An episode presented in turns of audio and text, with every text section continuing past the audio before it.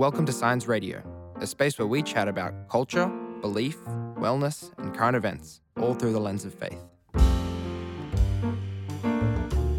Hello, everybody, and welcome to another episode of Signs of the Times. My name is Zanita. I am stealing the main mic as your host today and switching seats with Jesse, who is going to inform us of an interesting topic, which, in his words, we often ignore at our own peril. Hello, Jesse. Welcome to the show. Hello, Zanita. Good to good to be interviewed. I, I feel like I'm in good hands right now. Yeah, how does it feel to be switching sides? You know, I'm much more used to being on your end of the microphone, but we'll see how this goes. I'm interested to see what's what's our conversation is going to end up like. Yeah, awesome. Well, in the January February issue, you wrote a piece titled "Gambling's Dark Underbelly." I guess what I first want to know is like why why the title? What do you mean? And what inspired this piece that you wrote about?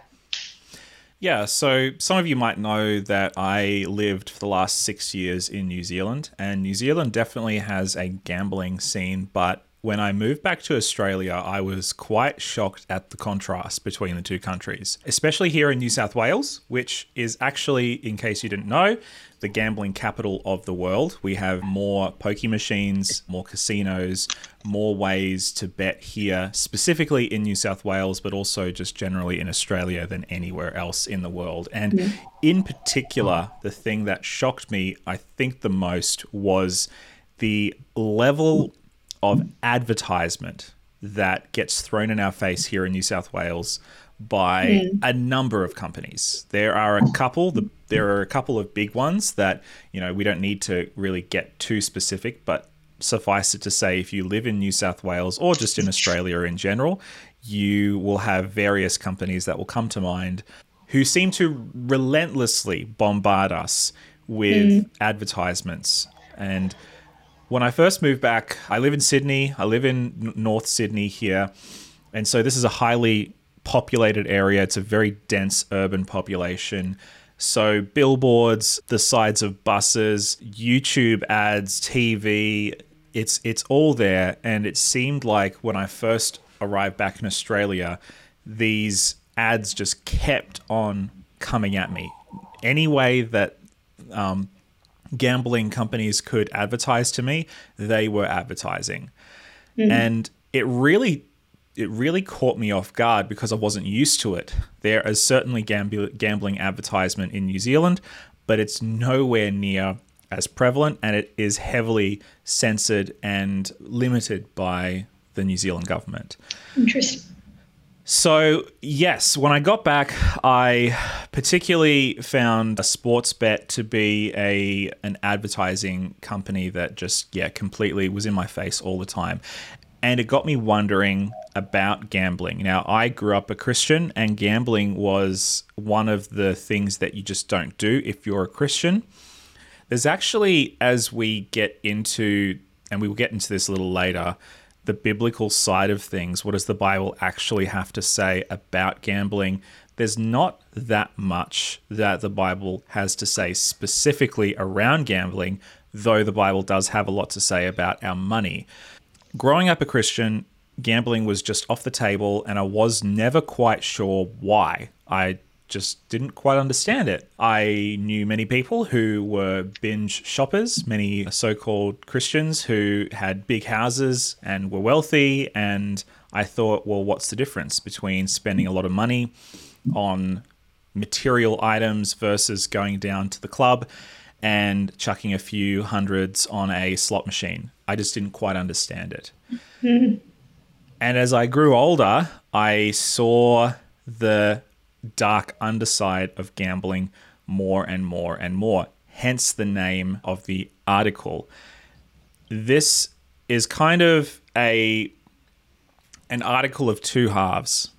We can talk a little bit about the effect that it has on people, but there's also a far more sinister aspect to gambling that is very specific to Australia and very specific to New South Wales. So, that's kind of where the, the article came from. There's a lot I know to unpack here, but that's sort of my that was my starting point. Mm. Awesome. I think when when we talk about gambling, my mind at least often goes to like the pokies.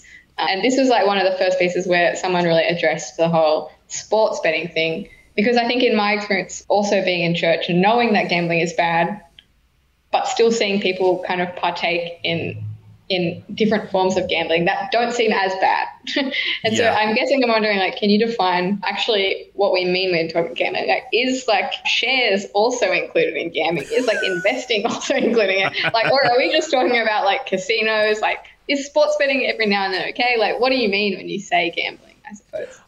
Well, uh, when I was writing this article, I realized that I've actually been a prolific gambler without even realizing it. Yeah, okay. So as as you say, you know, we often associate gambling with the pokies. You go down to a dingy club somewhere and you go into the special cordon off room that you have to have a you know driver's license to prove that you can you know get in and that you know you're over 18 or whatever. And it smells like booze. It doesn't smell good. It's low lit. And what you're often greeted with at a place like this are people hunched over a machine in a zombie like daze, just inserting money into it over and over and over again. The other aspect, of course, is you know horse racing. That's a big thing in Australia. We have the Melbourne Cup, and that's the you know anytime the Melbourne Cup rolls around for another year, the advertising for gambling companies just goes through the roof. That's kind of expected. But as you say, gambling has evolved and it's a little bit different now than you know, maybe when we were kids, particularly in terms of the apps. What gambling companies have done now is they've gamified gambling in a way that I have never experienced before. So let's say you download the Sportsbet app, you're going to have a whole bunch of different options for what to bet on. So you're going to be betting on sports games, you know, whether it be footy, whether it be the cricket, whether it be the racing. But what has emerged in the last few years is psychology around human behavior and companies like this hiring psychologists to help them gamify their systems to the mm-hmm. nth degree. So, what you might have is a low stakes draw to bet on a particular team on a an NRL match. Okay, who's going to win? All right, I'm going to put ten bucks on you know, I, I, I don't know, the Bulldogs, right? And the Bulldogs play, they win, you feel great because you've won. Maybe you get 20 bucks out of it, you know? Maybe it was a, you know, a double, whatever. But then what the app might do is say, well, actually, there's another game coming up in a couple days. Why don't you bet your winnings on this particular game? And we're going to increase the multiplier of you winning. And so then you're sucked in, right? So mm. the the idea behind these these tactics is to keep you as invested in their ecosystem as possible. Yeah. And I said I said before that I have been a prolific gambler and I didn't even realize it before I started writing this article. And that's because this is not just in the world of straight up betting on games. This is also in video games now. If you've ever played a game and it has a mystery box aspect, a, a loot box, as it were, then you've been gambling because the idea behind these is that there is a set number of items in the box. You don't know what it is, but you know how much the box costs. And so you buy the box, hoping that you're going to get that legendary item or that whatever item. And you open a bunch, and maybe you get some, maybe you don't. When I was a teenager, I used to play a lot of trading card games, and it's the same thing. You will buy a booster pack, which you don't know what the contents of the booster pack is. It might have some really rare cards inside, it might have some completely trash cards inside. But the thrill is cracking open that booster pack and finding what's inside. And when it comes to hmm. things like trading card games, digital card games, or even games like Counter Strike, where they have a secondary market, this becomes even more sinister because there is now monetary value added to that item that you're opening. So mm. let's say I'm playing Magic the Gathering, it's the most popular trading card game out there. I go, there's a new set that comes out, and there's an amazing card that's worth $100. I buy a booster box which contains, I think, 36 booster packs. And I am opening those packs hoping that I open this particular card. So I could spend maybe $100, $150. The price really fluctuates based on the set. But what I'm hoping to do is not just add cards to my collection so that I can play the game. I'm playing with the stock market because I'm hoping that I'm going to open a card that's going to pay for the money that I just spent on this on this set but also then exponentially make me more money. I might get a lot of really great cards in the box, I might not. But that whole system is designed so that if I feel like I've made my money back and then some, that incentivizes me to buy again. But in a twisted way, if I don't make my money back, I'm also incentivized to buy again because of the promise of maybe next time I'll get lucky. Yeah, okay. so you lose either way. Yeah. So that hmm. that is that is a it's a hundred percent gambling. And actually, on the topic of video games, there are a number of countries all around the world that are starting to crack down on this because they've recognized that the behaviors that this system is is targeting the people who have addictive personalities, mm. and hmm. video game companies are starting to go after what are called whales. Have you ever heard that term before? Huh. No, please tell me more. okay. So, what a whale is, is somebody who will spend an inordinately large amount of money on your product. So, okay. if it's a if it's a trading card game, they're the ones who are going to go and spend all of their money on buying five booster boxes or yep you know, when a new expansion set comes out, they're going to pay to unlock all the content in that expansion versus regular ordinary people who might pay a little bit here, might pay a little bit there, but over the life of your experience in the game, they'll spend, you know, 30, 40, 50, maybe even $100, which to us might seem like a lot, but to a video game company, no, it's not that much. And so, mm. what a lot of these companies are doing now is they're not targeting people like you and me who might spend 20, 30, 50, $100.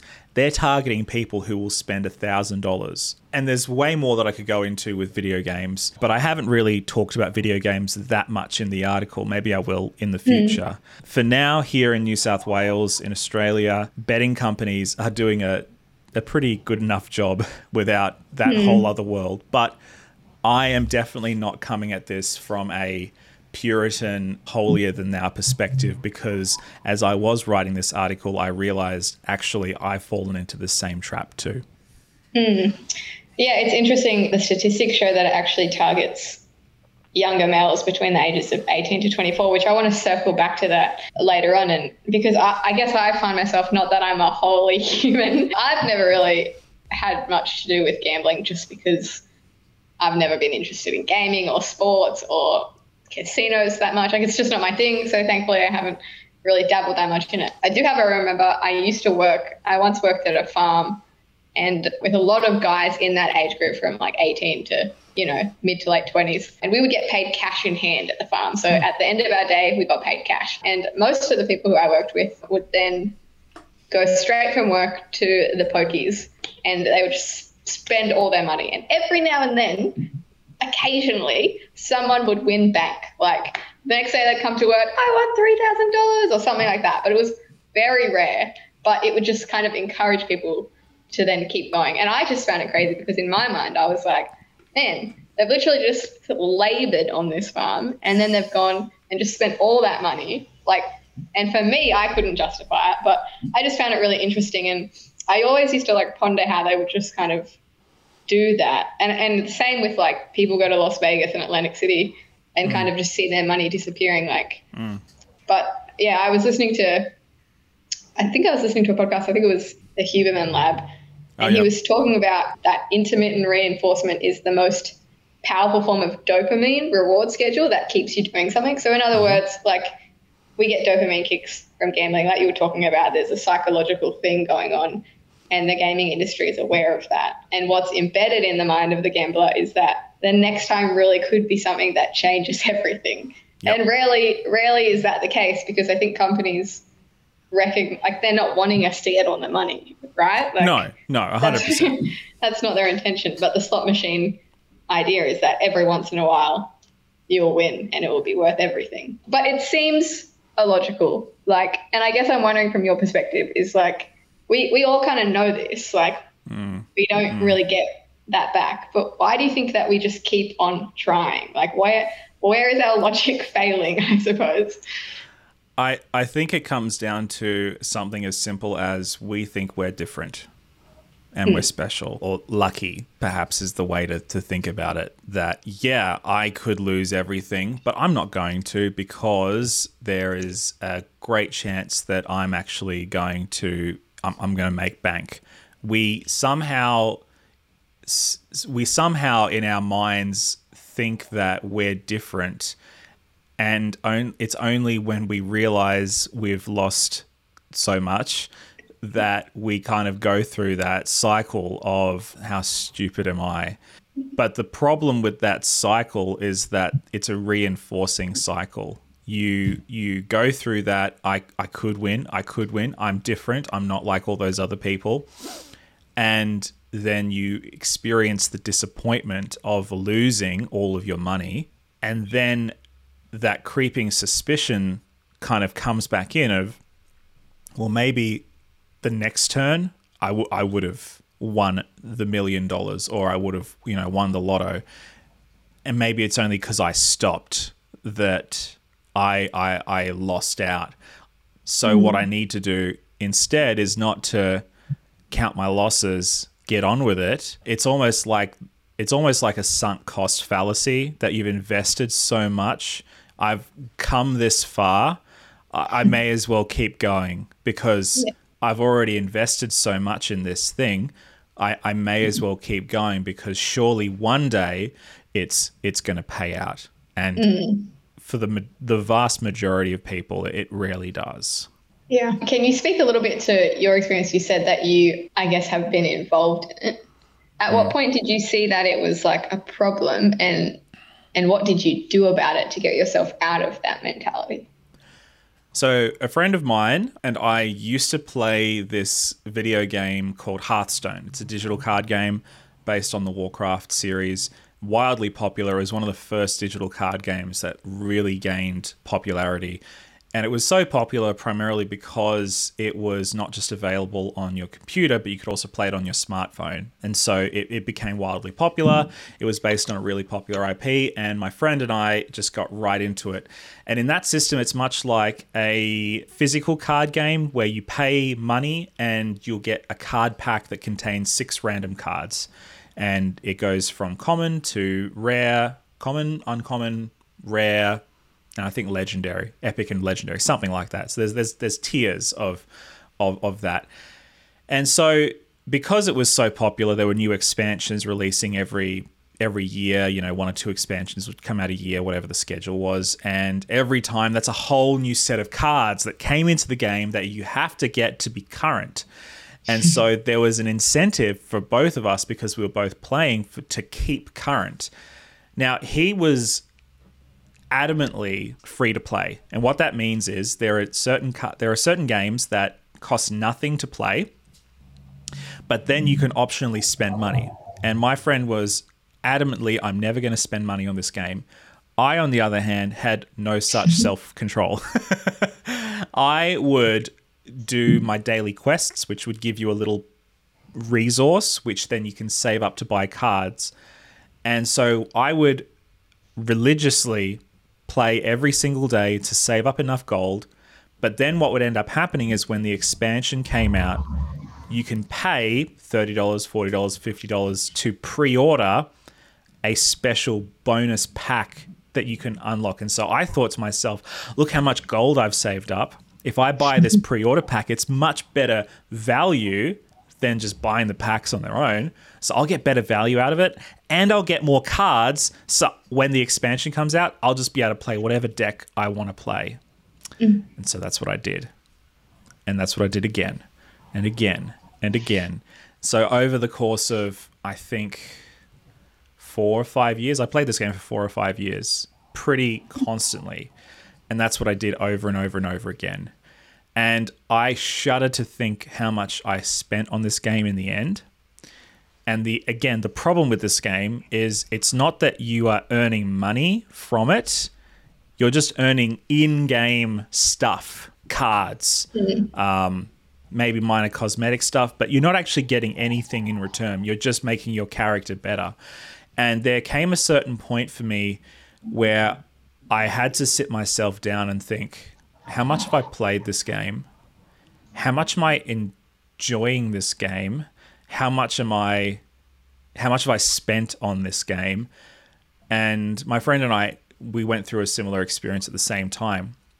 And I realized that I'd spent hundreds, maybe thousands, probably not, but certainly mid to high hundreds on this game over the five or so years that I played it. Hmm. Now, to be clear, I wasn't a whale because that's still pretty rookie numbers compared to some of the the big boys in the industry.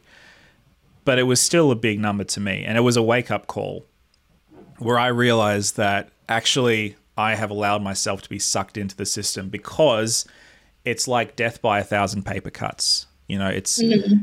you know one little transaction here, one little transaction there adds up to a a, a really snowballing sort of effect over time.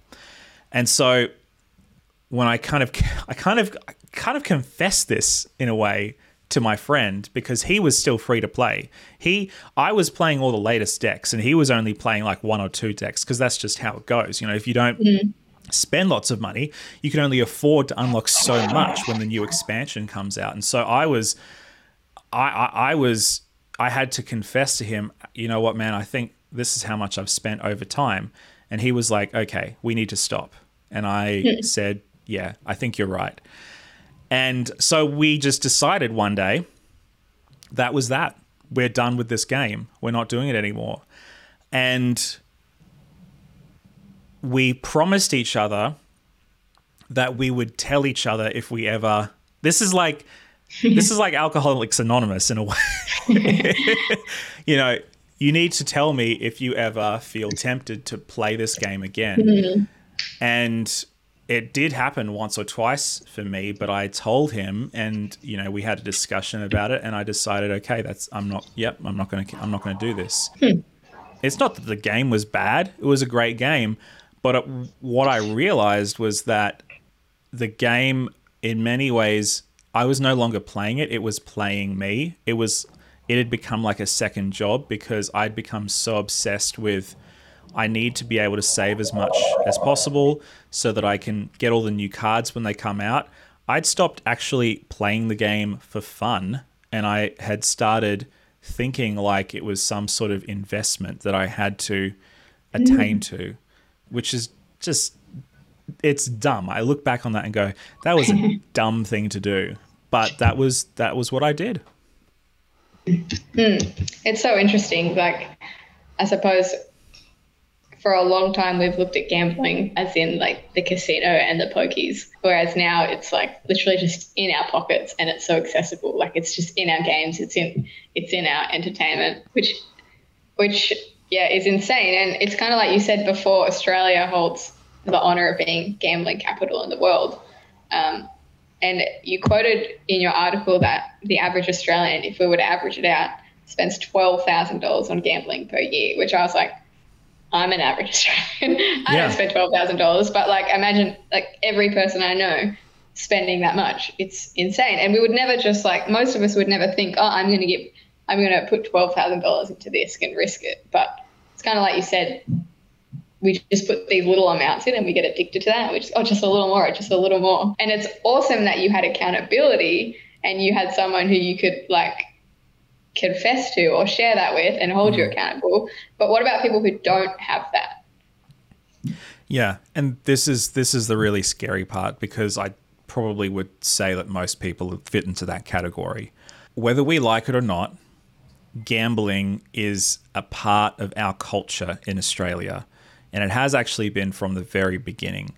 Some of the first governors of New South Wales got a lot of their support from pubs and from clubs who uh, made their money from gambling it's part of our culture and it's kind of part of our DNA. If you're from New South Wales, then this is a part of who you are and a part of the history of your state. You live in Queensland now, but did you did you were you born in New South Wales? I was born in New South Wales. I live across the road from New South Wales still. So Ah, let's just go. say New South Wales. I, I was wondering if you're exempt, you know. You know. I no, I still count myself a New South Wales. Okay. I'm on right. New South Wales time, for example. So Ah, okay. All right. So there we go. It's part of it. It's part of our culture, Zanita. um, and so look, there's a lot of there's a lot in that. I'm not a historian, but if you want mm. to, you can just Google history of New South Wales and gambling, and and you'll see. For the vast majority of people, this is just part of our culture. This is what you do. And I don't think there's a big push of people going into clubs necessarily and getting on the pokies, but I do think that there is a huge uptake on the app forms of, of gambling and that's I think just just part of part of our culture. Alcohol's also a part of it. And unfortunately, we also have a culture that supports organized crime. And I I'm very careful about what I say here, but there is documented evidence that organized crime has played a large part in the history of our nation, especially New South Wales. There's a lot of corruption. There's a lot of money changing hands between clubs, gangs, and politicians. And I'm, I'm not going to get too specific on this, but all you need to do is do a quick Google search to see some of the journalism that has been done on this on this topic. I touch on it very briefly in the article when it comes to a former employee of of Clubs New South Wales. His name is Troy Stolz, and he used to work for Clubs New South Wales. He was essentially a compliance officer when it came to their anti money laundering department. And to cut a very long story short, he no longer works for them and he's just gone through a lengthy and very painful court case with Clubs New South Wales because essentially their anti money laundering practices were not good. And as an employee who was trying to ensure that everything was on the books and everything was ship shape and all that sort of thing, he was constantly frustrated. And so he became a whistleblower and was subsequently sued, countersued. Then he got cancer. He's still with us as of the recording of this podcast, but who knows what might happen in the future. He was in a lengthy lawsuit with Clubs New South Wales over this whole kerfuffle.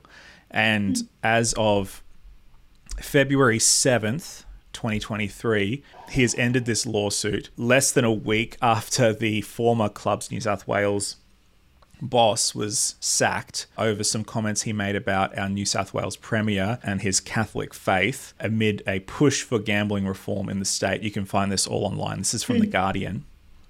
So Troy Stolz has settled out of court. Because it was settled out of courts, we don't know what the arrangement was. But what we do know is that he is planning on continuing to be an advocate for gambling reform and he's actually going to be running against the Labor opposition leader, Chris Minns, and we'll see what happens out of that. So, hmm. look, I know there's a lot there, but as I said before, it's more than just gambling is bad for people because of what it does to people. The fact of the matter is, there's a lot of money in it and the way that money is earned and where that money goes in Australia is a controversial subject for many people, especially those hmm. in positions of power. So, yeah, yes. yeah, I think that's a really good thing to to take into consideration because I think some people argue that there's nothing wrong with it if you do it responsibly, just like drinking. A lot of people Yeah. say, you know, have a drink once every now and then, special occasion, at a party. What's the problem? We're not getting addicted. There's no harm. There's no harm, just a little bit of fun. But I guess what you're saying is like, well, where that money is actually going is a problem in and of itself, and all that money adds up. Yeah, yeah, Yeah. 100%. And so, would you? Because I know I've even seen on the bottom of poker machines, please gamble responsibly. Well, that's a le- that's a legal requirement, but it's also a little bit insincere, in my opinion. What do you mean by insincere? Alcohol companies also will say, "Please drink responsibly." Yeah. But if you buy more of their booze, I mean that they're not going to be mad about that. Mm. So, so it's a bit of a cynical take, I know, but the reality is there are regulations put in place, and this is a constant conversation that is far above my pay grade as far as what gambling reform should look like in our country. But I am very much aware of the fact that it's more complicated than just oh we need to do things that are better for people because mm. you know as we've already discussed there are a lot of fingers in this pie. And it's mm. sometimes a little bit difficult to really pinpoint who those fingers are exactly when a lot of this is done under the table Yeah. Yeah, it's good to clear up. I guess in terms of like when we look at the the age bracket of those people who are most vulnerable to it or susceptible to being sucked in. We mentioned before it's mostly young males between the ages of 18 to 24. Why do you think that they are so susceptible to that? Uh, it kind of seems to be like that's the age where we finish school and want to start, like a lot Yeah. of people start being serious about money. Do you think it's because they're the people that are just on their phones the most or like, That's definitely part of it. I think there's a correlation between the legal drinking age as well. A lot of bad league, bad financial decisions. Well, just a lot of bad decisions in general tend to happen when you've had a few too many. I also think there's a legal side of things. Gambling companies are not allowed to market to children. And I think as soon as you can get somebody into your system while they're young and their brain is impressionable, what better what better way to get somebody to become a lifelong gambler than to get them just as they're allowed to legally gamble? Mm. That's a I think there's also a part of it that look, I don't know if this is scientifically accurate, but they say that men's brains develop a lot later in life than females' brains do. So maybe maybe ladies are just more advanced at that age, so they're not as they're not as marketable potentially. I, I also think that there's a there's a whole world that gambling is a part of. Number one, the world of drinking, the world of sport. This is the world where a lot of young men find their their their camaraderie, their companionship, their mateship, you know. Or what better way to get to know somebody to become mates with them than to go to a, a footy game or to go to a cricket game? What what better way to connect with somebody than with a shared interest of something as common as as sport? It's this is mm-hmm. Australian culture. It's Yeah. very stereotypical, I know, but it's stereotypical for a reason. And the fact that gambling has been able to slot itself so neatly into that culture means that somebody will think of sport and they'll automatically associate gambling with that sport with the good times that they've had with those people the friendships that they've made those those great experiences and all that sort of thing mm. Yeah, and I guess a question like I I have for you, uh, amongst all the other questions, but like, like you mentioned that you stopped playing that game, but I do know that you are interested in games. Uh, Yeah. I assume you're interested in sports. Maybe not, but I assume. Oh, not as not as much, but yeah, Yeah. probably probably not as much as the typical Aussie male, but sure. Yeah, and, and I am aware you also have a smartphone. How have you actually have you found that you've still been able to enjoy those things without that constant? I don't want to say attack, but th- that constant kind of feed of like gambling coming into your, your phone and in your friendship circles and things they hmm. talk about. Like, is that hmm. still something that is like a difficult thing for you to resist, or have you hmm. found ways to deal with that that have been helpful? Well, I think one of the things that helps me is the fact that I don't drink, and so I'm not part of mm-hmm. that culture. I am able to keep that a little bit more at arm's length, which is good because I do have an addictive personality. I've, you know, You've heard my mm-hmm. story about the five year long game. Yeah. so there's that. And one of the other choices I've had to make is in my gaming life, you know, just recreationally, I have had to make choices about which games I'm willing to play and which games I'm just not willing to play. So what that's meant is that I have mm, I have increasingly prioritized gaming experiences that have a definitive beginning and a definitive end. So, a single player game, a game that doesn't have loot boxes, a game that doesn't have a battle pass. Unfortunately, a lot of the most popular games today have some of those tactics, you know, Apex Legends or Fortnite or whatever. I don't really like Fortnite, so that's not a problem for me, but there are certainly enough temptations out there for me to fall into that trap. And look, I, I want to be very clear that if I am playing a game that I feel is good and I like what the developers are doing with the game, I'll I'll throw a few bucks their way for a cosmetic or a special item that you can't get any other way. So I'm not against that per se. I'm not against spending in-game currency or in-app purchases. What I am against is when developers do it in a way that is predatory. And there are certain mm-hmm. games that I have just stopped playing because I've recognized that actually their business model is is incredibly predatory. Mm. These are the sorts of decisions you just have to make. And there are certain games that I've really enjoyed, and I've just been like, I actually can't support the developer because I just don't like what they're doing. I like mm. the game they've made. I just don't like their business practices. So yeah, that I, mm. I've been that that's just what I have to do to keep my conscience clear. Yeah, sure. I suppose for people who are in the gaming world, it's about like being a bit more conscious of where their money is going and what the I guess what the point of it is. But I suppose for people who are into sports and are still in that environment, they'll have to I don't know, set their own boundaries around I don't know. I just imagine if if I, I was into sport and I had a lot of friends, it would be hard to resist if it's like the thing. And it's it's easy to say, oh, well, just don't gamble. But I think when you're in that environment and everyone's doing it, I can see how it would be difficult. But oh, and gambling companies leverage peer pressure as a tool. Mm. You know, there are ways that they can involve other people, like do a do a group bet or something like that, so that if you win, you all win something big, and that's that's very exciting. Mm. So yes, it, it is it is difficult.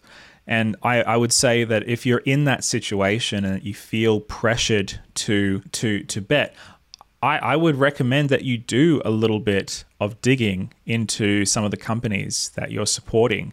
What are their business practices? What do they do with their earnings? What what are their what's their morality like? Just as mm. far as like their transparency about anti money laundering and corruption. Uh, do they mm. have a mm. good track record? Do they have a bad track record?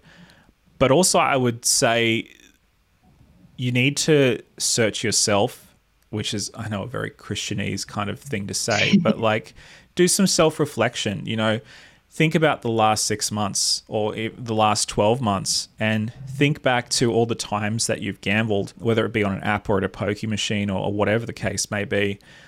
On the whole, has the experience made you feel better? Because one of the things that I've recognized is that if I spend some money on an in-game purchase, whether it be to unlock a new cosmetic or to open a couple of mystery boxes, I've had a you have that instant rush of endorphins, that little dopamine in your brain, but then you log off the game or you put down the app and you just kind of feel like the same as before and mm. a little bit poorer and maybe you feel I feel a little bit dirty because oh, I didn't really need to do that. I didn't really need to spend that money. Mm. What has that done to you? Has that has that improved your life or has it actually made it a little bit worse? Do you feel like do you feel good about yourself or does it kind of make you feel a little bit lesser? Yeah, that's good. I know we had a recent conversation on this podcast with the CEO from Christian Against Poverty.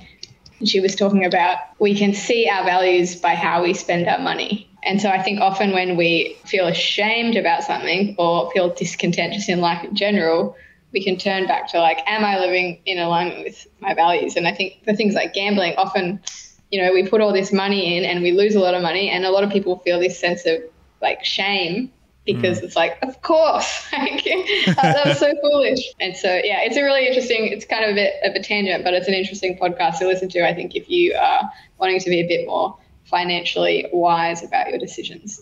I suppose for anyone who is currently struggling with this, is there anywhere specifically that they can go for help, or if they don't have that person that they can keep them accountable, where can they go? Like, what, what can be their kind of first step of action? Yeah. Well, look, I'd say the very first thing is if you've got somebody in your life that you trust who you think might be a compassionate ear and somebody who you'd be happy to be accountable to, I'd say do that first because it's much more powerful when it's in the context of a, of a relationship, a friendship with somebody. If you don't have any of those people in your life, there is help out there. If you read the article, then you there's a couple of things that we link.